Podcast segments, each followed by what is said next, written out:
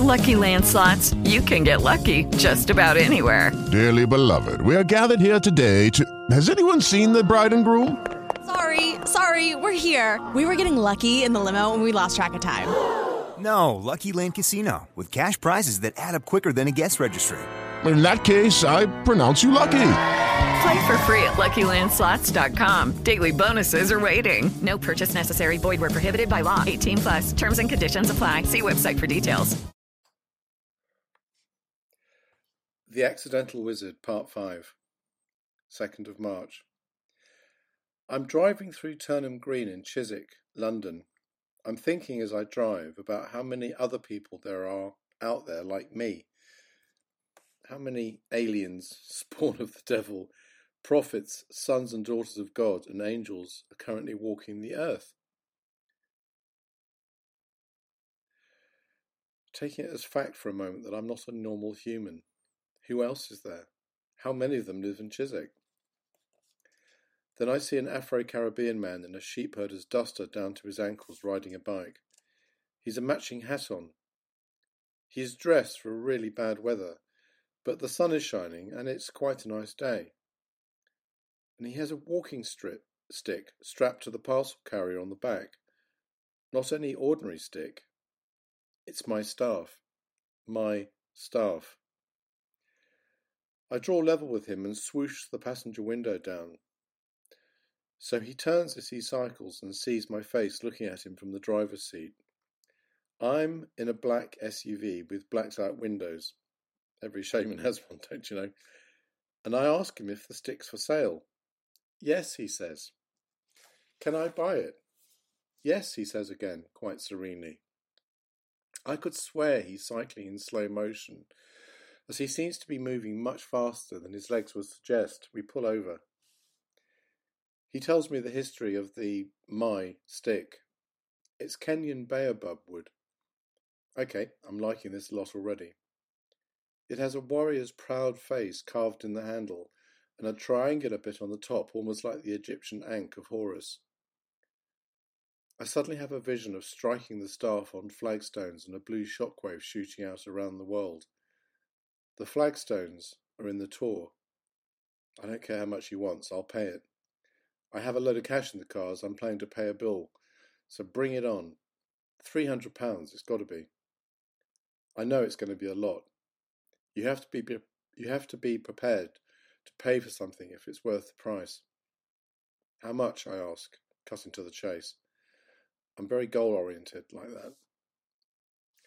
He opens his mouth to speak, then smiles at me in a funny way and changes the subject. Oh, come on, let's do a deal. Twenty pounds, he says. Aha! Bargain! What was I saying about love is free? The angels are laughing. They do have a sense of humour, they really do, and they're laughing now. I take my staff and run my hand down its familiar feeling smooth brown length. All right, all right, steady. It's not that kind of book, sorry. Another piece in the puzzle just came together. The man in the coat was real, by the way. He gave me his mobile number and I called it the next day just to see if he answered, and he did. So the question is do angels have mobiles? Or was he just a bloke flogging curios? You decide.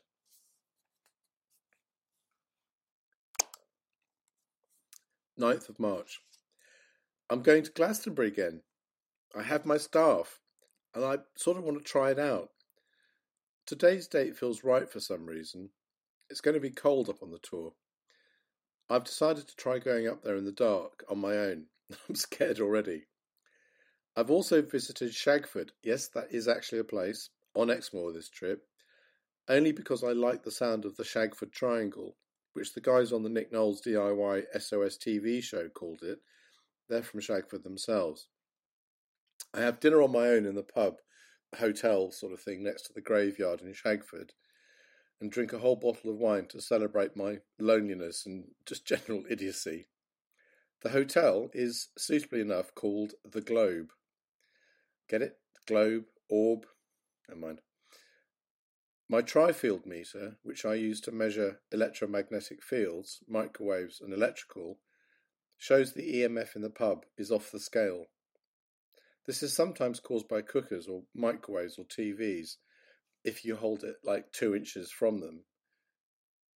And it's consistent throughout, off the scale. Something is creating an EMF which shouldn't be there. This usually means there's an entity or something attached to the property, as I've discovered. I stumble over to the graveyard half pissed and hang around taking pictures. I feel quite at home amongst dead people.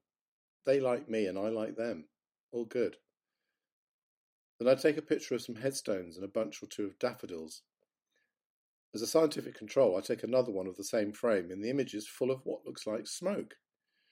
My first thought is, it's my breath, and it might have missed it up and caused it.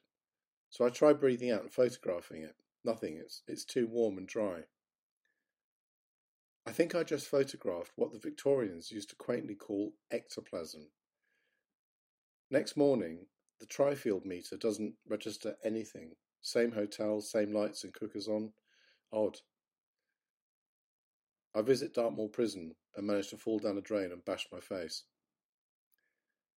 Back in Glastonbury, I use every excuse I can to put off getting back in the car and driving up to the tor, which I can just about make out in the darkness as it's faintly illuminated by the moon and looks rather beautiful. I stop by Chalice Wells at the base of the mound which the tor is built on to fill up a bottle of its iron rich water from the well. It's been there for a million years and filters water through the sandstone.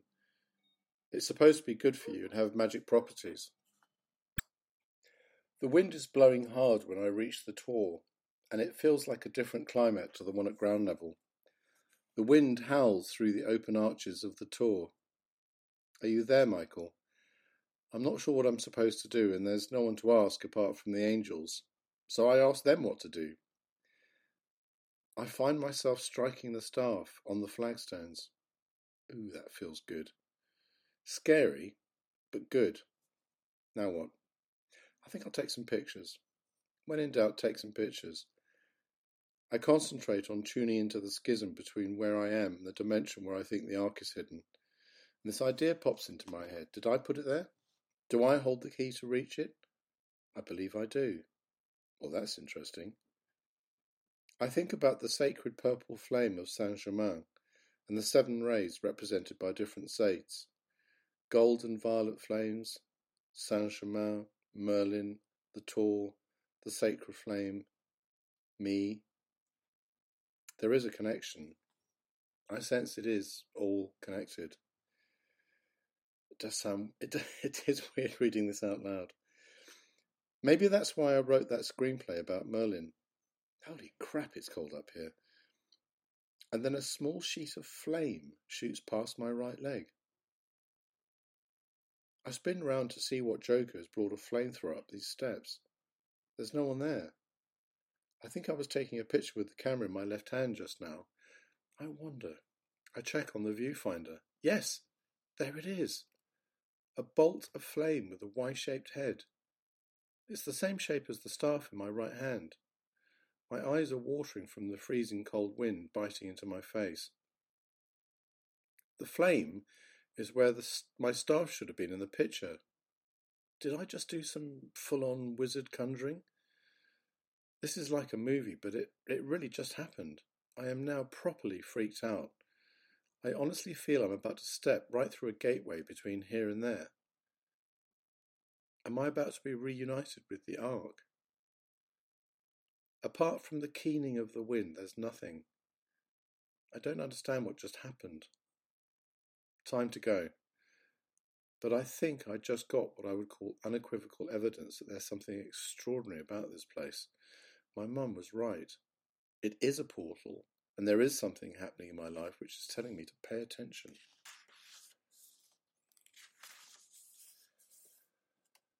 16th of March. I'm staying with my friends Fiona and Bruno. They have a lovely Doberman called Sable who is getting very old now. I'm sorry to say when I see her, I know she's going to die. Very sad to see this once muscular, pretty animal so ravaged. I can sense Metatron around her. Technically, I suppose he is the angel of death, as he is gatekeeper of the Stellar Gateway. I take some pictures, and it's possible to see Metatron's shadow progressively closing in around her, while two orbs of protection sit on Sable's back. I can sense the love and compassion surrounding this wonderful animal.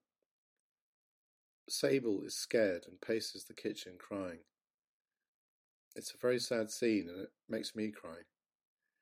She knows what's coming, and the angels are comforting her and protecting her. I see Archangel Metatron's shadow drawing across her, and it's in the photos. She dies two days later. Bless you, Sable, beautiful puppy.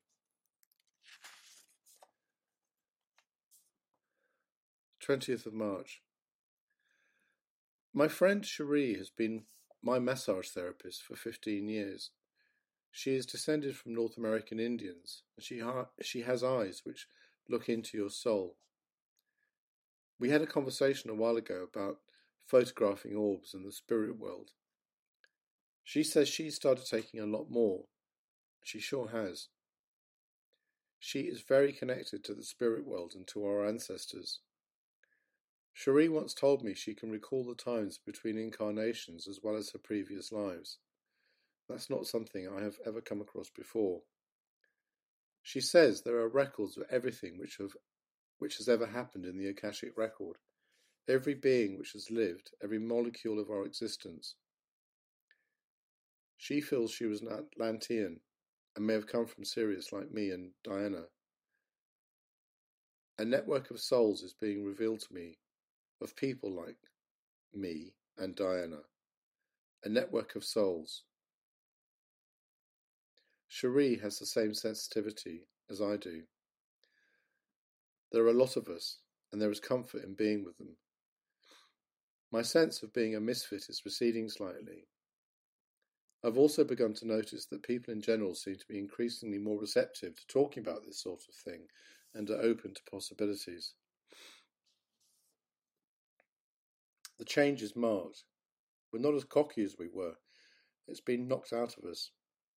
Not quite the masters and mistresses of the universe we once thought we were, are we? I'm getting the sense that we're being woken up by something outside ourselves. The arc of my journey has a lot in common with others. I benefit from my science background as I try to keep the amazing experiences I'm having in the realm of the scientific merged with the spiritual. I'm convinced science and higher intelligence, or the collective consciousness, are linked so much must one, one must be superimposed on the other. For instance, the more I discover about quantum physics, the more of what we think as inexplicable paranormal activity can be explained, while the manifestation can be explained. The reason are the subjects of endless scientific hypotheses which is the nature of the quantum theory. Did you know, for instance, that the Casimir effect, named after the Russian scientist who discovered it, found that if something is cooled to as near as damn it absolute zero Kelvin, which is very cold indeed, minus 275 degrees C on Earth, the molecules it's made up from stop moving completely. Molecules jiggle around from something called Brownian motion but not when they get really cold. And it's thought that the energy of the universe would be released as a result. Does that sound nuts? Well, banging two lumps of radioactive metal together to make your own sun sounds pretty outlandish too. It's called a nuclear weapon. And a scientist called Evgeny Podkletnov, Russian again, found if you supercooled a ceramic plate, then rotated it, then rotated it at 18,000 RPM above a bed of magnets, it would float on the electromagnetic field so you have a non-metallic substance floating above magnets, which in theory isn't possible. I've seen the NASA footage and spoken to Podkletnov. Well, he's in hiding now, well, well, Norway actually. And both examples go against what we think we know about the way things work. And it's as true in the unseen spiritual world as much as it is in the tangible scientific one. 25th of March. The padlock on my third eye, although figurative, is becoming annoying. So much information has been downloaded to me, and I need to know what it says. It feels like having a zip file in your brain which needs the right password to unpack it. Cherie comes to visit Diana Cooper with me. Having these two together honestly feels like a meeting of the Council of Elders in Atlantis. The conversation is not of this earth.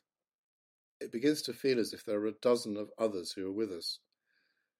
I have this picture in my head of a huge hall full of steeply banked tiers, tall creatures with smooth oblong heads and almond shaped eyes which lack irises fill the hall. They wear long brown robes.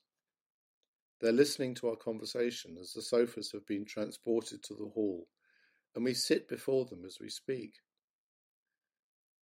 Then the area around Cherie and Diana starts to recede into a white light. All I can see is them. They're unlocking the padlock. A long stream of hissing, chattering, dancing information sings in my head. The lock is gone. I think I need a cup of tea.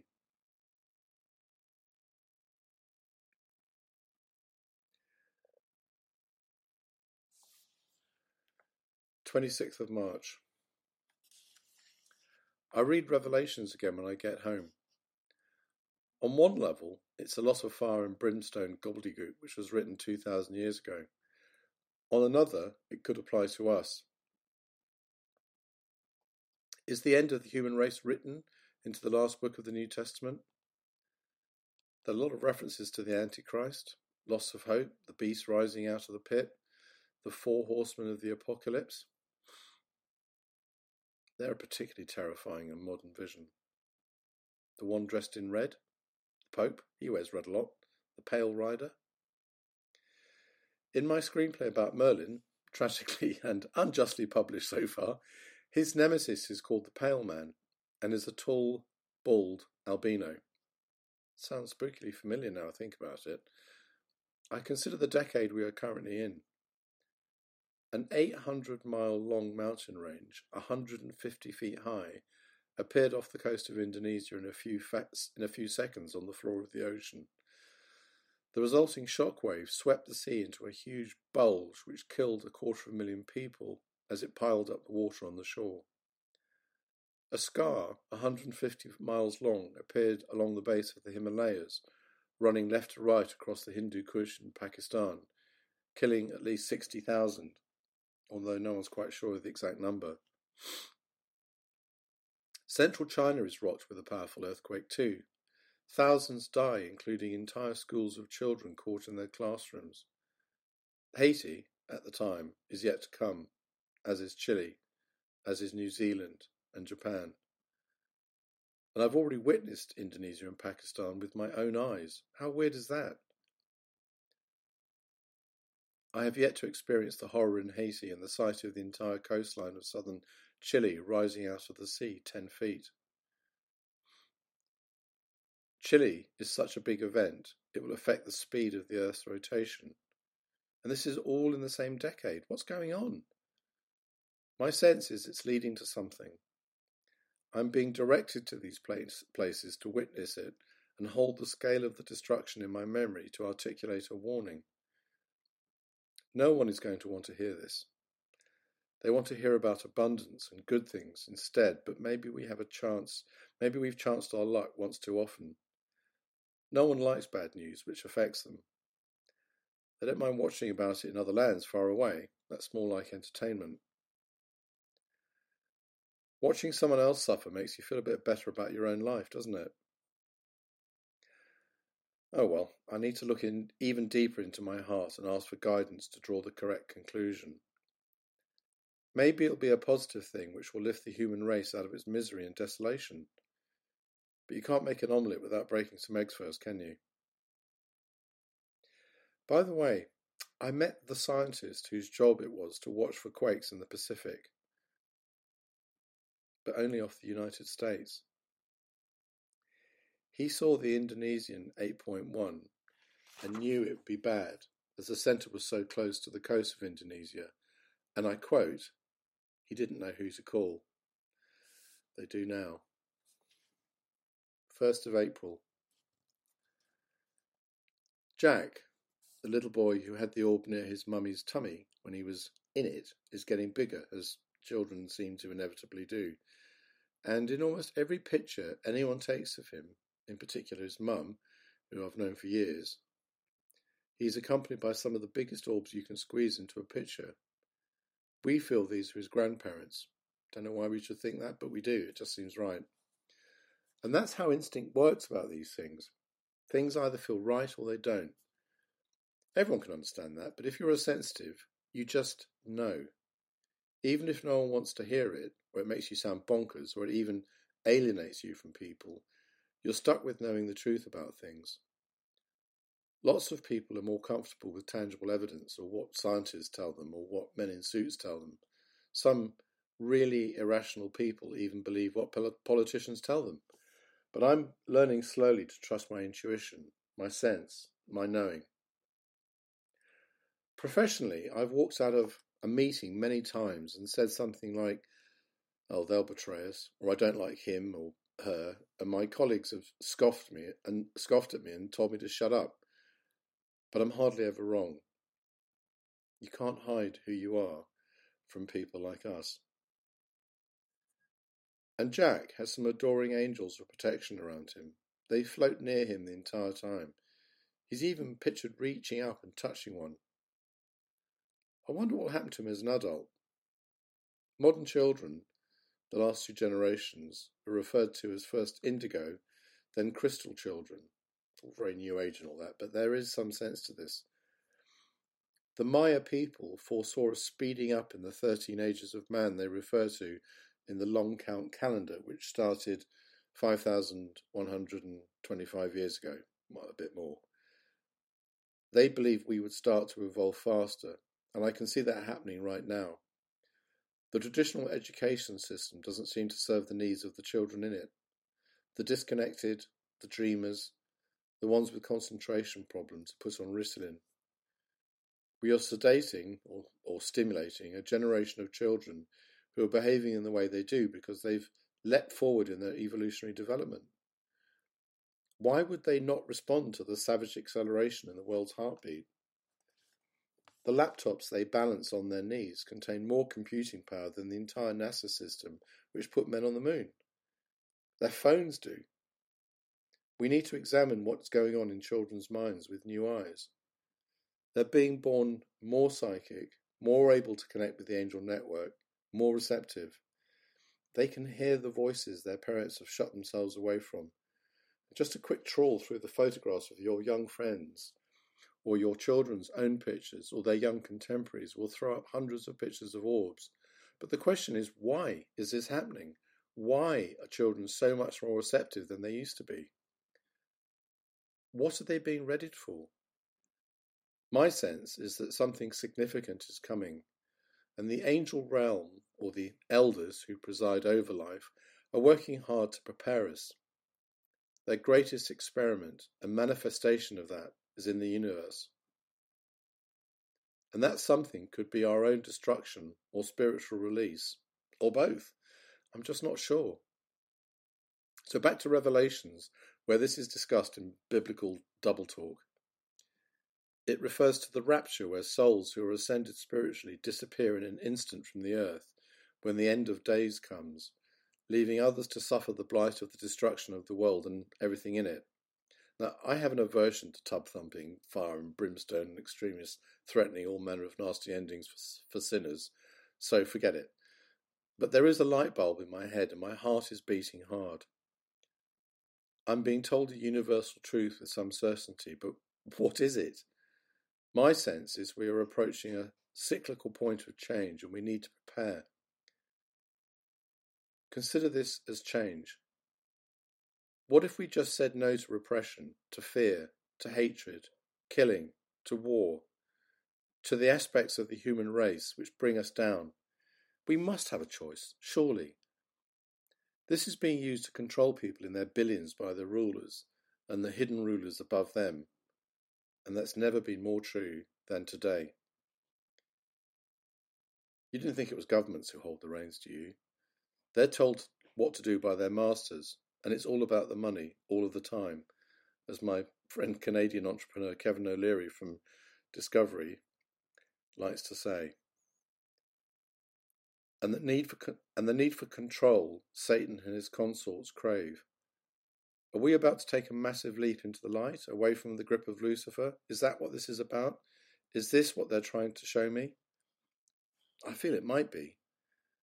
And maybe they pick me because I can hear them and because I'm not the sort of person who goes through life as if I was presenting Listen with Mother. I do call a spade a spade.